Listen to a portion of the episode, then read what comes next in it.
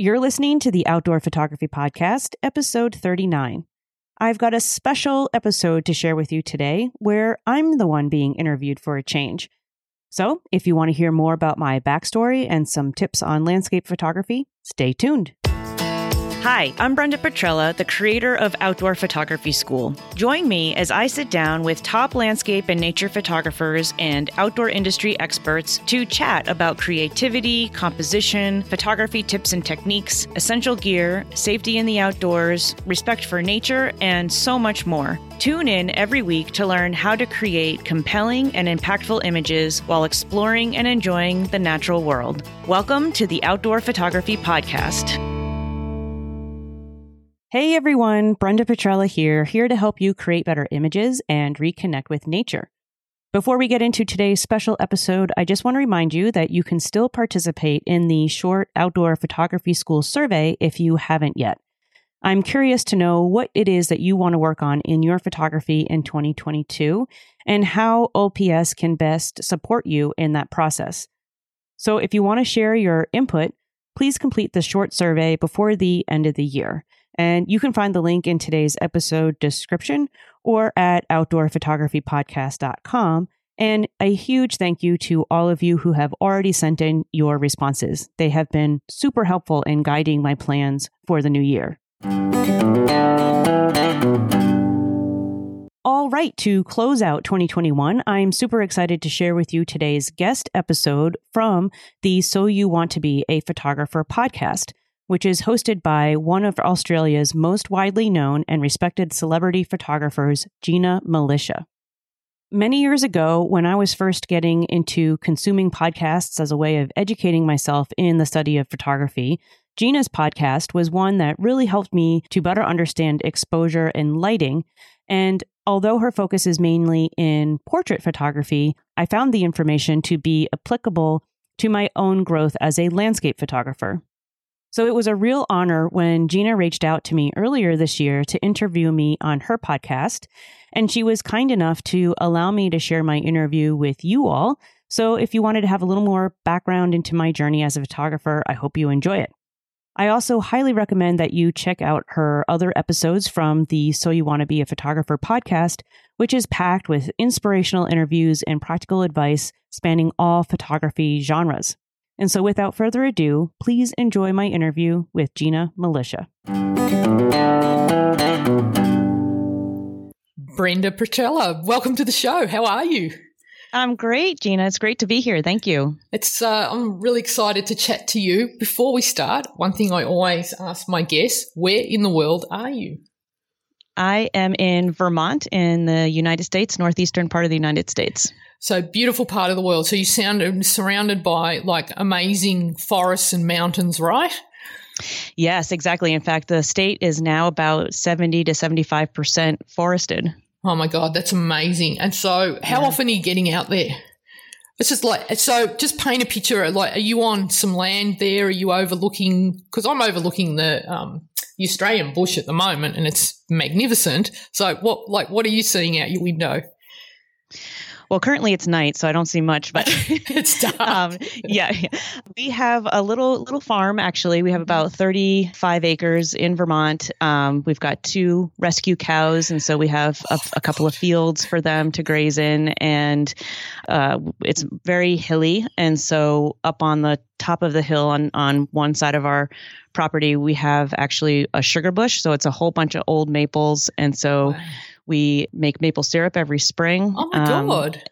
And so we sort of live off the land in that way, if you, if you like. Uh, and we've got nice views of the hills and valleys. And Vermont, you know, sort of lends itself to these smaller scenes, these smaller landscapes, because it is so hilly. I mean, there are the Green Mountains that go down the, the central spine of the state, and that's where the tallest mountains of the state are but you don't really get these long range views that you would say out in the American West or the Pacific Northwest, even. You don't see, you know, the mountains off in the distance so much as a lot of rolling hills. Right.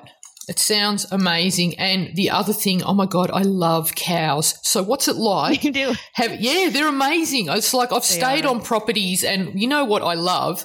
There's a saying in Australia, I don't know if it applies over there as well, but um, you're waiting till the cows come home because they come Yes. home every night at the same time. So that to me gives me so much joy. So whenever I've stayed and it's like, oh, the cows are back, the cows are back.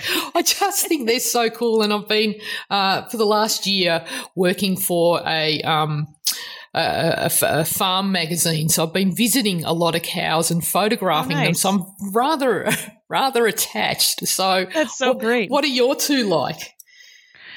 Well, um, so these are rescue cows. I'll, I'll tell a brief story. But so about four years ago, we found this um, starving, lost cow in our woods, and we never found her owners. And so, and she was starving, and she had like, porcupine quills in her nose, and was just really in poor shape and uh, terrified of people. And I had actually just resigned from my job at that point, and so I had some time on my hands, and so every day I would hike up into the woods and bring her food. Um, this was in March, so the, we still had snow on the ground and there was nothing for her to eat. And long story short, after about a month, month and a half of doing this, I slowly won over her trust to the point where she would follow me. And uh, I realized, oh, I, maybe I can actually get her out of here because there was no way we could get corral her or anything. We tried all kinds of rescue efforts that failed and um, in the in the process of trying to find her owners, we were I was taking a whole bunch of pictures of her and and sharing them with other farmers in the area. And nobody knew where she came from, but one farmer said, "Well, you know, I don't know whose cow she is, but she's going to have that calf soon." And Oh, we were oh, no. like, "What?" so it turns out she was pregnant too and that's how we ended up with two. So her name is Miss Bovine, and she's a Holstein, and she had a calf that I actually had to help deliver, which Oh my you know, was God. not part of my expertise. No. and his name is Ferdinand, and he's about 2,500 pounds now, and um, just massive. He's huge. Um, and so, yeah, that's how we ended up with two. And she and I just have always had this strong bond, and I, I couldn't uh, part with her. So, Oh, so we have the really uh, impractical thing of pet cows. brilliant. I love it. Um, Yeah. Now, your story is so interesting, and it's uh, like I think uh, happens to a lot of people. Not everyone takes the plunge. So, so recently, is it how, how many years ago did you leave your job as a uh, cancer researcher? Well, so I, I was first a cancer researcher for a while, and then after that, I was uh, what's called a biosafety officer for an academic institution here where I oversaw research. So I went from doing the research to overseeing research safety and compliance. And that was the position that I had most recently resigned from. And that was in uh, December of 2016. So right Wow. at the end of the year in 2016. So what what does the lead up to making a decision like that look like? So you know, obviously it's a uh, it'd be a, a comfortable job. It's probably Mhm. pressure. There's a steam that comes with it. Are you kind of uh, attached to that to that role? It's like you know, you go to a dinner party and people say, "What do you do? Uh, are you what you do?" How does that whole What's the lead up look like? Is it is it um is it difficult or was it just a quick I, I can't do this anymore. I need to I need a change. It was not quick. It was a multiple year decision. And, you know, my real goal was to be a cancer researcher. You know, I had done extensive education, I spent the majority of my life getting myself educated to go that path. Um, it was hard. I left the, the cancer research position because of funding Uh-huh. uh, shortages, and so you know my grant, my my lab was all grant funded, and that was running out. And so then I thought, well, I'll use my background as a scientist to do this more administrative role, and I thought that would be a perfect fit for. Uh, a scientific climate where funding was really tight here in the US nationally, and still using my background and experience as a scientist to help other people comply with all of the ridiculous regulations that you know scientists have to comply with to conduct research safely and um, and so it, on paper it was a good fit In practice, it was not, in that um, I was working about 60 to 80 hours a week. Wow. And there was just no end in sight. And so after three years, I was completely burnt out and I was like, I can't do this for the rest of my life. I I was actually at the institution that I had done my graduate work at here in the Vermont, New Hampshire area. It's called Dartmouth College. And uh, I never left the area because I absolutely fell in love with the rural landscape and the small communities and, and all of that. And and I'm like, why am I living here if all I'm doing is working around the clock? You yeah. know, I I never get to step outside and and actually enjoy the whole point of me making the decision to stay here. Yep. Um, so through a lot of soul searching and and getting to the point of just uh, somewhat desperation really that uh, mentally my mental health was suffering and my physical health was too because I didn't have time to exercise or anything and I realized that I needed to make some sort of big change even if that meant saying goodbye to a scientific career that I had worked so hard to get. And so, what was that feeling like when you did it? You pulled the pulled the trigger, said, "Okay, that's it. I'm out." And now I have an opportunity to uh, shape my life in the way that I want it to be. How how did that feel? It was terrifying. Yeah. um, I didn't have a plan. Mm. Um, I had saved up so that that you know decision was easier to make. I had a little bit of time yep. to decide. I also have a, a, supportive spouse who can, you know, support me financially right. through this. Uh, so that I'm very fortunate in that regard. And uh, at the time, I had just gotten my first DSLR about a year prior to yep. that. And you know, photography had been a lifelong interest of mine, but not one that I really allowed myself to pursue because I was like, nope, this is my path. I don't have time for that. But it, anytime I went for a hike or spent time outside, I'd be like, oh, I wish I had a camera. I wish I had a camera. And um, so I felt like I was sort of composing things in my mind, even if I wasn't creating the images. And so when I finally got the camera, sort of this whole world opened up to me. And that was the year prior to my resignation. And I was also at the time interested in laboratory sustainability. So mm-hmm. bringing sort of green practices into the laboratory. And so when I resigned, I was like, okay, I'm going to pursue both of these, you know, lab sustainability and photography, and I'm just going to kind of see what happens. And interestingly, I don't know, fate or whatever you want to call it, like the doors for photography kept opening and the doors with lab sustainability kept closing. And that's how I sort of navigated towards photography. And what also helped was you know, I said I just resigned in December of 2016. In January of 2017, I went to the Yukon, the Canadian Yukon, and spent about two weeks there. And that was my first real uh, photography trip. And right. it just blew my mind away. And I was like, there is nothing I want to do more than this. um, so that that was a great start to to really solidifying that passion in my mind and everything changed and then you started to uh, teach yourself landscape photography now mm-hmm. on the podcast i specialize in portrait photography however i think that all photographers i think everyone in the world in fact should embrace the mindfulness that landscape photography brings you. So I would, I love landscape photography for no other reason than just because it makes me happy and it mm-hmm. makes me uh, mindful. So I'm constantly um, looking at clouds. I'm looking at light. I'm looking at birds, I'm looking at landscapes and I'm looking at the right time of day.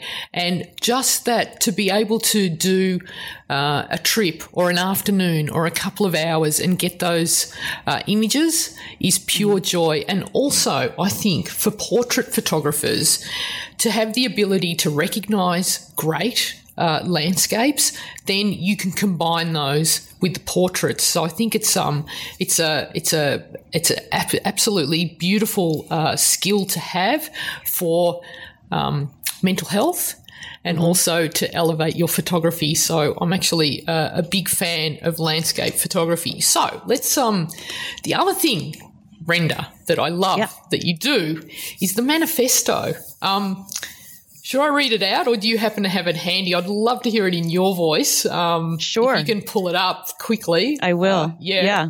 Sorry to put you on the spot. No, This that's okay. brilliant. Well, thank you. Thank you. And if people want to see it, it's at outdoorphotographyschool.com forward slash manifesto. And all those links will be in the show notes. Great.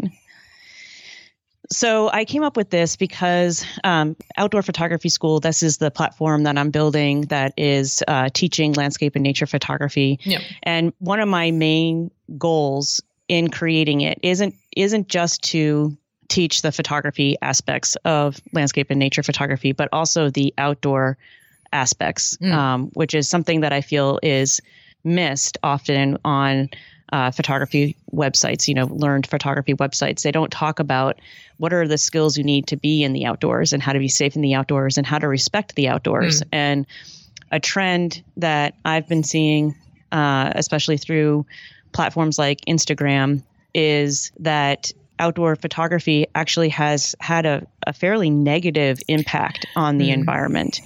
And so I feel like there is a way to do it better and a way to do it more responsibly. And one of my goals with Outdoor Photography School is to help people connect with nature more through their photography. And, and that kind of gets at what you were saying before with using nature as a way of healing, as a way of tapping into your creativity more and, you know, getting into a better uh, mindset. Hmm. And I think doing that comes from being able to connect with nature. So, all of that to say that I, I wanted to put forth a statement that basically talks about these core values of it's not about the photography it's really about the nature and the connecting with nature. And, and we're just doing that through photography. And so the manifesto what i hope people who are part of the outdoor photography school community are willing to commit to. And so i'll just read the the Yeah. manifesto. All right. So at ops we commit to put nature first even if it means missing the shot. Respect all species and ecosystems. Be kind to others, lead by example, remember that we are part of nature, not separate from it, know before we go, leave no trace, pack it in, pack it out, know our limits, plan for the unexpected, advocate for untouched landscapes, dark night skies, and keeping wildlife wild, produce images with integrity and authenticity explore the outdoors rather than sit in front of a screen and protect what's left like our lives depend on it. I love that. That's uh, brilliant. Thank you, Brenda, for putting that out. That is beautiful. And there is still an image that um, I didn't take.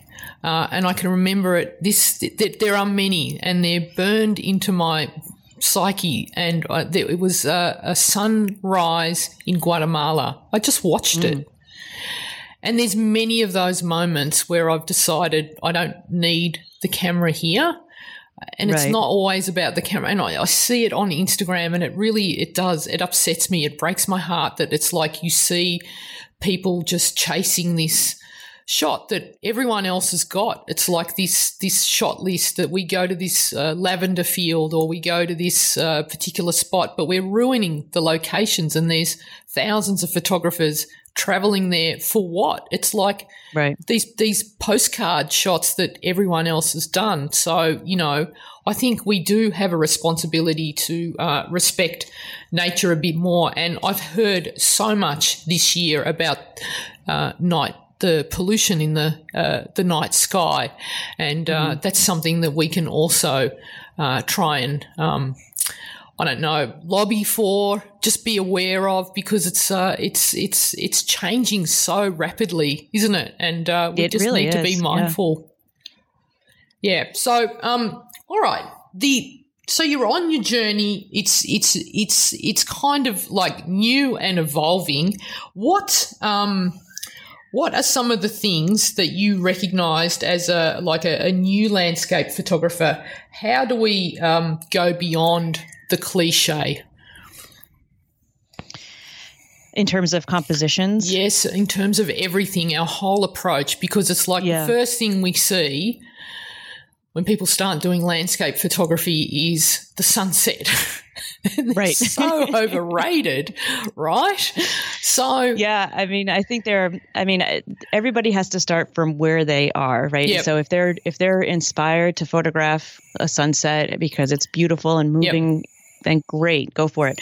Um, or even if you're inspired by an image on Instagram and you want to try to replicate that there's not, I'm not saying there's anything wrong with that, but that doesn't get at your core vision. Like, what is it that is inspiring you to do uh, photography? And so, what I like to teach is how to tap into your own creativity and what it is that you're trying to say with your photography. And one way that I find that it helps for me to to learn how to do this is to you know, when I'm at a at a location or if I'm on a hike, um, you know, most of most of the photography I do is not planned. I much prefer to just go out on a hike or, you know, plan at least a route around Vermont, say, um, but not having any idea what it is that I'm going to find. Interesting. Because, I like that. That that's yeah. the approach that I like. It's not the approach of all landscape photographers, though, Brenda. Because like a lot of them will use all the apps, know where the sun's going to be. It's a shot that they've planned for two years, and it's absolutely right. precise. Um, yeah. But you are more about the um, the accidental shoot, the discovery, right? It, I am, yeah. yeah. And people may may not know that if they've seen me on my YouTube channel, I, I created a whole series called PhotoPills Friday. Yeah. Where uh, for about six months, I put out a weekly video on how to learn PhotoPills, which is one of those planning apps. Yep. And um, but I also I almost never use it. right. um, but I think it's valuable to understand how to use it when you need it. Yep. Um, but uh, it may give people the impression that I want to plan all my images, and I really don't. For me I get more satisfaction out of discovering, as you were yep. saying, and in that exploration process. And so, really slowing down and just trying to pay attention. What are, what is my eye getting drawn to? If if if all of a sudden I'm looking at something and I'm I'm being sort of pulled to it, what is it? Is it the light? Is it the the texture that that light is creating because of the angle of the light? Is it a, a play of different colors? Are there lines being formed out of contrast that wouldn't be there under different lighting conditions or weather conditions or whatever? And so I try to just be curious. I try to ask myself, what is it? What am I being drawn to? What do I see?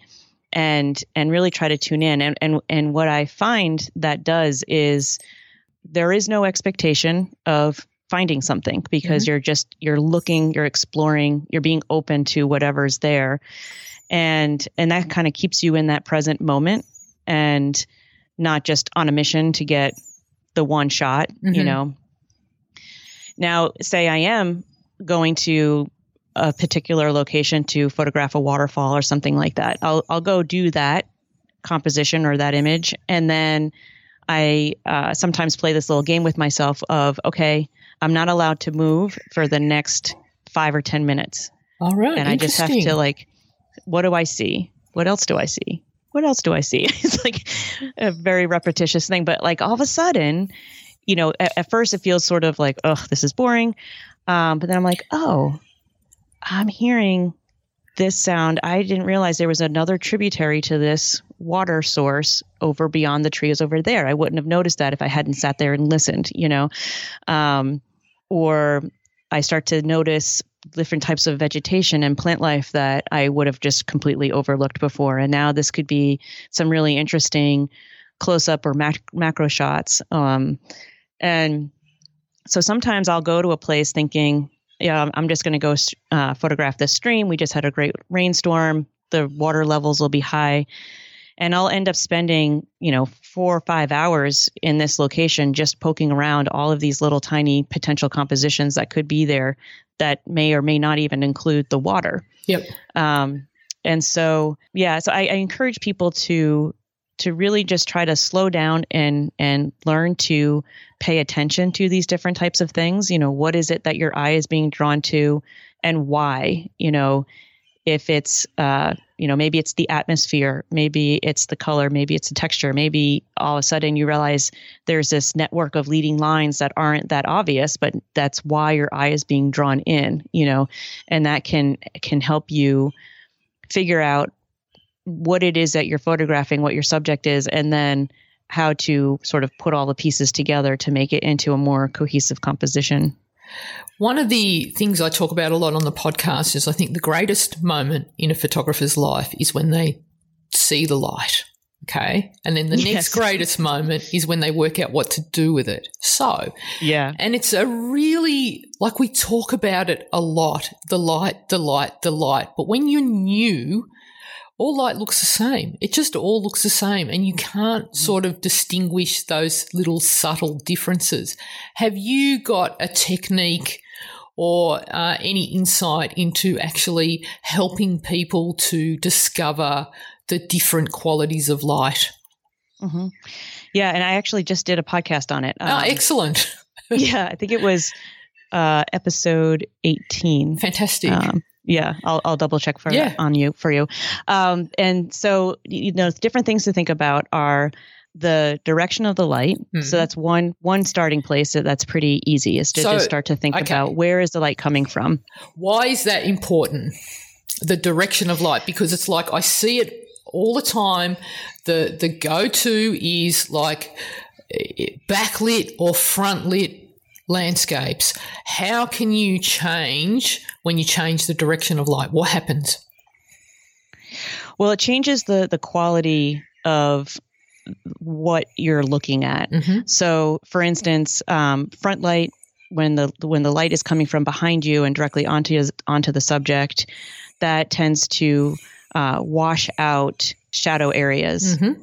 or, or, depending on where you know if the light is coming from directly behind you or overhead but still behind you you yeah. know that can change also sort of how contrasty the scene can be it can change the quality of the colors sometimes the colors can be washed out if yeah. it's too harsh of a light whereas if it's backlit now you've got your subject might be in the shadow and so now you've got a high dynamic range scene so you've got to figure out well what is the most important part of this image is it is it the light in the sky or is it the subject that's in the shadow or do i want to make the subject more of a silhouette and have it be a little moodier or even if if we're not thinking about the grand landscape but you're thinking about like a small subject like a flower mm-hmm.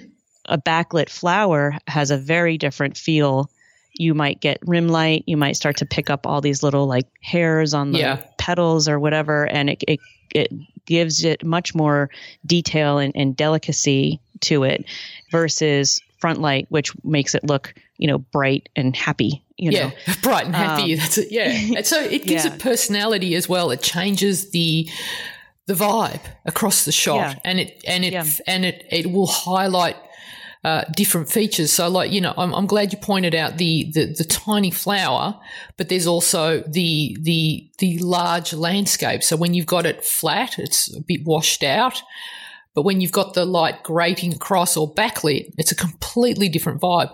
Just on mm. that, um, there was a like a few years there where HDR, uh, and it's still done, where mm. uh, people are are capturing every single part of the scene. So there's detail in the highlights, detail through the shadows. To me, those images um, lack. There, it's too much. It's overwhelming. What, what's uh, like? I prefer uh, something a bit more authentic. I don't mind a blown out part of the sky. What, what's your take on that? Yeah, I don't do that. Uh, my preference for my own uh, photography is not to do a lot of HDR. Yeah. Um, it, most of the time, I find that the dynamic range in the camera is sufficient mm. to capture both. And maybe I'm not photographing a whole lot of really high dynamic mm-hmm. uh, range scenes. I, I have taken multiple exposures and then tried to figure out, you know, blending them in Photoshop. And but I'm often not pleased with the image. Usually what I would do is take one one exposure and then say if I, I find that I would like to do a little bit of blending, then in Lightroom I will make a virtual copy of that file overexpose one a little bit, underexpose the other, and then put those into Lightroom and then blend them with Yep. masking and, and whatnot that way. And that feels a, like it's a little bit less harsh. Yep. Because otherwise, uh, you know what what can happen sometimes with these high dynamic images is that they they get to look too flat and Yeah. and, and artificial looking, Yeah. um, and it's not really how our eyes No. see the scene. So even though our eyes have much more dynamic range than our cameras do, and so it is misleading in that we can see the shadow detail and our cameras might not be able to, but you know, we only look at a tiny percentage of the scene at any given time. Yep. And so our eyes are constantly adjusting to the shadow areas, to the bright areas, if we're looking at those different spots. Yeah, and adjusting to the light as well, and also the temperature of the light. So you know, Yeah. uh, constantly. So when you're uh, setting up a shot, have you like? Because I know all my portraits, I can tell you the favorite focal length, and I just go there intuitively. Um, when you're shooting, uh, after a while, you get to a point where you do start to just um, set set the camera up, frame it up. It becomes intuitive. Is there a go to that you find that you just keep going back to? That is your your your your comfort focal length. That is the like the height that you like to shoot at. Have you got a kind of a a default setting, or are you trying to just be a bit more mindful and uh, th- th- there's room for for movement there? It depends on my sort of goals for the day when Mm. I'm out. So I'll, I'll start with what my my go-to lenses are. Yeah. Um, so 70, uh, sorry, the, the 24 to 70 Yep. and the 70 to 200 Right. almost never leave my bag. And here in Vermont, oh, there's a couple of reasons for that. One, like as I was saying earlier, in Vermont, we don't really have the gigantic wide open, open landscape. So I don't really need to have anything wider than 24 Uh-huh. millimeters. Like maybe 20 would be good, but in that like 14 to 24 range, it's just too wide. right. Um, so I only take that lens out if I'm going into a, a bigger landscape like the West or Canada or, or someplace like that. Yeah. So 24 to 70 is like my my standard go to, and I find that I really like 70 yeah. Right. for whatever reason. Me Um, too. I- and I it- like it. it's yeah, a good focal length. it is. It's it's surprising. Um, unless I'm trying to really get a lot of uh, you know, like a near to far type of depth in the image Yeah. where, you know, it's like a stream where I'm focusing on some rocks in the foreground, then I might be more at the 24 end. Yep. And then my other favorite is 400. So with the oh, 70 to 200, interesting. I also have a, a 2x teleconverter that I Okay, use. so what happens there with the lens though? So what what is Yeah. uh, what's the uh, wide open on that your seventy to two hundred standard? What is it? Two point eight or it's a 2.8 fixed. point eight? Right. I, oh, okay. So, So so when I put the 2x converter on, it's like f five 5.6. six. Yeah. So you Yeah. lose two stops, but Right, how's the right. sharpness? Are you happy with it? Not terribly, but I'm not usually not not wide open. I'm not. Yeah. Right. Yeah. So I'm usually around like f14, f16. Okay, so again, you've got to do that compensation where you stop down to compensate Yeah. for the fact that you've bolted another bit of glass onto your uh, lens. Exactly. At that 400, what is it that you're trying to achieve? What What is it that you like about that that uh, compression shooting 400? What does that do to the image? Uh, depends on the on the subject. So if it's you know something that I'm zooming in, say say I'm like shooting across a valley to uh, you know trees down in the mountain valley or something like that. I'm Mm. I'm I'm looking for sort of portrait images of nature, if you will. Interesting. So what I, I and it's you know one thing that I like to do when I'm going on some hikes is to to have a view not just of other mountains, but I like to look down into valleys like that because you can find sometimes interesting shapes of say like a birch tree which has you know a bright white bark can really stand out Hmm. in a forest. And so, you know, finding little things like that or a little cluster of pine trees covered in snow has a very different look when you're shooting from above like that. Yeah. So I'll look for that with the the, the more telephoto lenses. Um, or even if I'm just in the woods, you know, still not out of view, I love it for just really almost like macro. I don't. It's not a macro, but you know, sort of doing macro like photography where Mhm. it's very close up of the edge of a mushroom or Ah, right. Mushrooms. Water- Have you?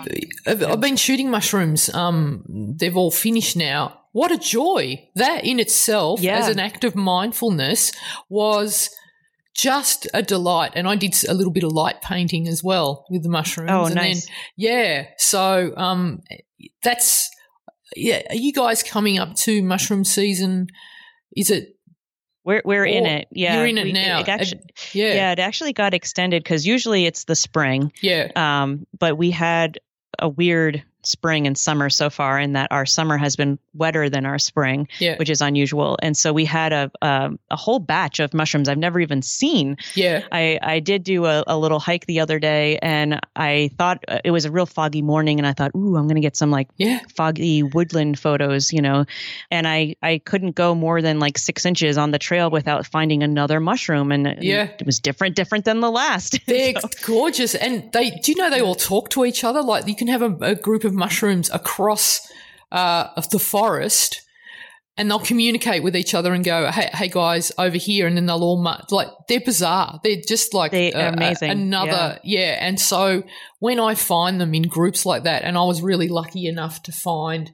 You know the red and white ones. Um, Yeah. that they just look like they're out of a fairy tale. They just Yeah. ended really quickly. I was so disappointed because I found them, started shooting them, and now I've got to wait again till uh, next year. But it's like this is uh, this is the delight of going into the forest because you've got these. It's not just about the um, the large, you know, super wide angle shot. If you look around enough, you're going to find uh, these beautiful little, um, you know. Images of uh, you know things like mushrooms and, and I, I was shooting mine with a macro lens, which was uh, super lovely as well. So I highly recommend that. And a bit of uh, have you done light painting with mushrooms? I haven't. No, I haven't tried that. So give that a go. Uh, lots of fun. So you just uh, use your iPhone torch, a couple of exposures, one without, one with the light, blend them together, and you've got these uh, glowing mushrooms. Wow, that sounds It's great. it's super cool. It's super fun. So yeah, so that's um. Yeah, I love that. I love the the the variety and the way that you're thinking when you're um, in the land. And I've talked to a lot of uh, landscape photographers that talk about spending some time trying to connect with the land 1st It sounds a bit woo woo, but I think that's like paying it that respect. So you talk about that in your kind of manifesto that you don't always need to take the shot. So uh, when you get there, you, you talk about that a lot. Are you sitting in that moment, like not just like picking up your camera and shooting straight away, just trying to connect first? hmm Yeah, yeah. I um, I I talk uh, uh, in another podcast I did. I talk about sort of uh, a four step process that Mhm. I tend to do. It's not I don't do this every time, but in general, when I'm going out and looking for for uh, compositions, you know, this is sort of the the process that I do, and that is one to connect with the scene. And that gets back to what we were just talking about about slowing down and just mm-hmm. asking yourself what do i see? Yep. and then you know what am i being drawn to? Do i think there's a composition here or or a subject that i, I want to try to figure out whether i can make a composition with it? And then the next step would be to start taking inventory. So what sort of relationships are there between the subject and other things in the scene so other things could be like inventory could be like okay i'm photographing this tree what else do I see? Okay, there's a few rocks over here. Could they make a foreground element? Hmm, I don't know. Um, or oh, the the trail has a nice turn to it. Maybe I can use that as a leading line. Or um, the way the the light is hitting its side light, so it's creating some contrast and some texture on the bark. Or you know, different things like that. So just starting to take inventory of what sort of what do I see in terms of colors, shapes, lines um, other objects, and can these become supporting characters to the subject? Can I can I use them as a way to help tell the story, or as a way of um, taking a viewer through the frame to the subject? Right. And so that leads me then to my third step, which is positioning. So, okay, once I've taken this inventory and I think these are the different elements that I want to include, where do I need to be where does the you know where how high does the camera need to be? Um, and what position should i put it in and what focal length would be best to help frame so, that? so on height brenda what's um yeah. what how do you determine whether to be low down or eye level? Or what's the factor that determines that? Usually it's what's in the mid ground you know because the higher you go the more mid ground you'll end up with. Mm-hmm. So if there's nothing a whole lot interesting there, then you know I might want to be lower. Mm-hmm. Um, or it might also depend on how is the land? Is the land going dipping down and then up, or is it just rising, or is it falling? You know, those types of considerations need to be taken into place too. Um, usually, I end up low. Mm-hmm. So um, below waist. Yeah. Yeah. I'm usually kneeling. Kneeling, right. And, and are you short. tripod? I'm tiny. So. Yeah. Do you, do you shoot tripod? Yes. Yes. Yeah, almost uh, always because typically in terms of settings, typically, of course, of course, it could always change. I want to be shooting at the, the lowest ISO possible. So uh-huh. hopefully ISO 100. 100. Yeah. And then my focal length, you know, generally, if I'm trying to get a deep depth of field in the image, then I want to be around f14 to f18 sometimes, uh-huh. Um, depending on the focal length. And then, and then shutter speed is the last thing that I'll adjust. Yep. And so long as motion isn't an issue, so mm-hmm trees aren't blowing in yep. the wind or ferns aren't flapping around and that sort of thing, then a, a, long shutter speed would would you know compensate for having a stop down aperture in the low ISO. Right.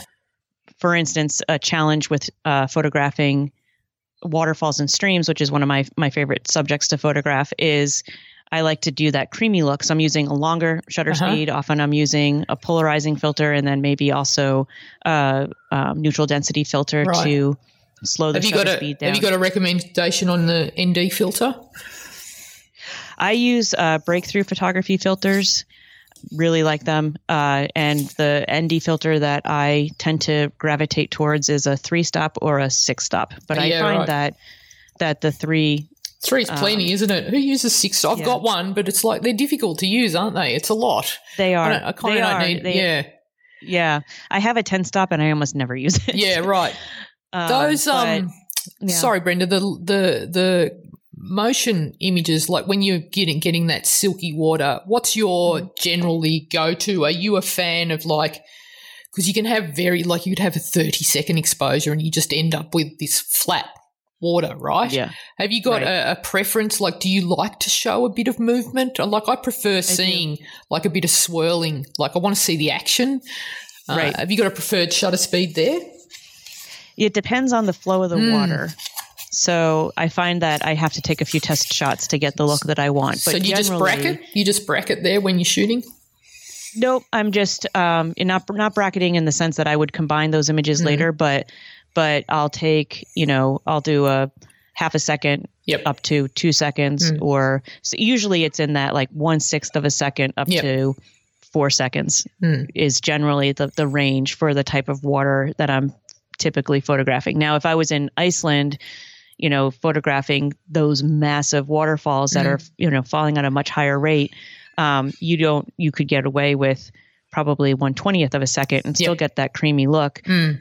Or what I would usually what I try to do is get the creamy, silky look for more delicate waterfalls, the ones that aren't like super powerful because I'm trying to capture the emotion of it feeling calm and peaceful and smooth and soothing versus uh, say a waterfall in Iceland that might be you know massive it's really loud there's a lot of power then i might be using like one one uh, eight hundredth of a second or one two thousandths of a second to really freeze the water in its motion so you're yep. catching all the, of the texture in the water yes. and everything and and that to me will relay a different message than if it was creamy. Yeah, it's two different ways of looking at it. It's quite powerful, and you know you've got all that texture there compared to like uh, the, the, the the dreamy vibe as well. Um, yeah, yeah, I love that. And just uh, it's like for the listeners, if you've never done a waterfall and you want to get a sense of what that feels like and you want to practice before you go, just set your tripod up in front of your tap or your shower. Right. Set your images up, get the shower running or the tap running, and then just play with the shutter speed. And you'll have a look at like when you, you know, crank it up, like fast shutter speed, you freeze the, uh, freeze the uh, the droplets and then the opposite when you've got a slower shutter speed and so you get an idea of what that feels like before you actually head out in the field yeah and and you know the nd filters aren't even all that necessary for no. for every camera setup because you can sometimes even go below your base iso settings right on a lot of dslrs and so you can you know get a, a longer shutter speed that way too yeah, yeah. So it's just a matter of experimenting, and and uh, you know, uh, yeah, um, but they're handy to have, I think, if you're going to be loving. Uh, so with your tripod, because uh, mm-hmm. you're hiking a bit, have you got a carbon one or are you just lugging a heavy one? Mm-mm, no, no. I I uh, I have lightened up my kit l- recently. Yeah. Um, so I, I shoot Nikon um, only because that was the first camera I, I had, and so I, I, just stuck with the system. I, I uh-huh. like it fine. And I went from a a D810 with um, really heavy, heavy lenses to the Z7 yeah. mirrorless uh-huh. with the mirrorless lenses. It's so much lighter. Yes. It's made such a huge difference. And then I have a, a Gitzo carbon uh, travel tripod, and it's pretty lightweight. It's not super steady. Yeah. Um, but, do you do anything to out out in the field just to steady it? Is there a, like do you add some rocks or some weights yeah. or yeah, you can. So it has a hook on yep. the bottom of the center column, and and if I need to, like if I'm in water, mm. um, I find that it's not sufficiently heavy to sort of hold hold yep. things in place. So I do have a heavier tripod for things like night sky photography, where you you really want to make sure that things are uh, super steady. But for the most part, my little lightweight one is sufficient. And then, like you said, I can just either hang my camera bag from the center column, or sometimes I'll bring just an empty, like cinch sack yeah. and then fill it with dirt or rocks or whatever. Yeah. And, and it does fine. the trick. So, you know, it just saves yeah. you, like, so you can have the lighter tripod and uh, you just got to make sure you bring that extra stuff and yeah it works it's a, it's a yeah good way to do it that all sounds amazing and also um, how do we uh, avoid the cliches? What's is there a better place to look at inspiration? What like what inspires you in terms of um, landscape photography? Where and are you looking? Other, yeah, yeah. Um, primarily on Instagram mm-hmm. I, is how I've connected with other photographers. Um, I would say that's probably the, the, the most. So, so, tell me, Brenda, what what yeah. stops you in your tracks when you see a landscape um, image? What is it that you say that's beautiful, that moves me, or what is it? What do you notice? Yeah, for me, it's usually the more intimate landscape, um, the one that is not easy to replicate. That somebody has noticed something in in the landscape or in nature that might be missed by mm. most people. So I really like the less obvious types of compositions or a way of um, how colors are playing together. Mm. Um, you know, sometimes a little bit more of an abstract image I'll find really appealing, uh, just because it's different and and yep. and you know somebody obviously had to connect with nature to see that mm. and spend time there thinking about how to compose it and, and really be in immersed in it versus what does not inspire me is the you know photograph of Moraine Lake with the woman in the red dress. yes.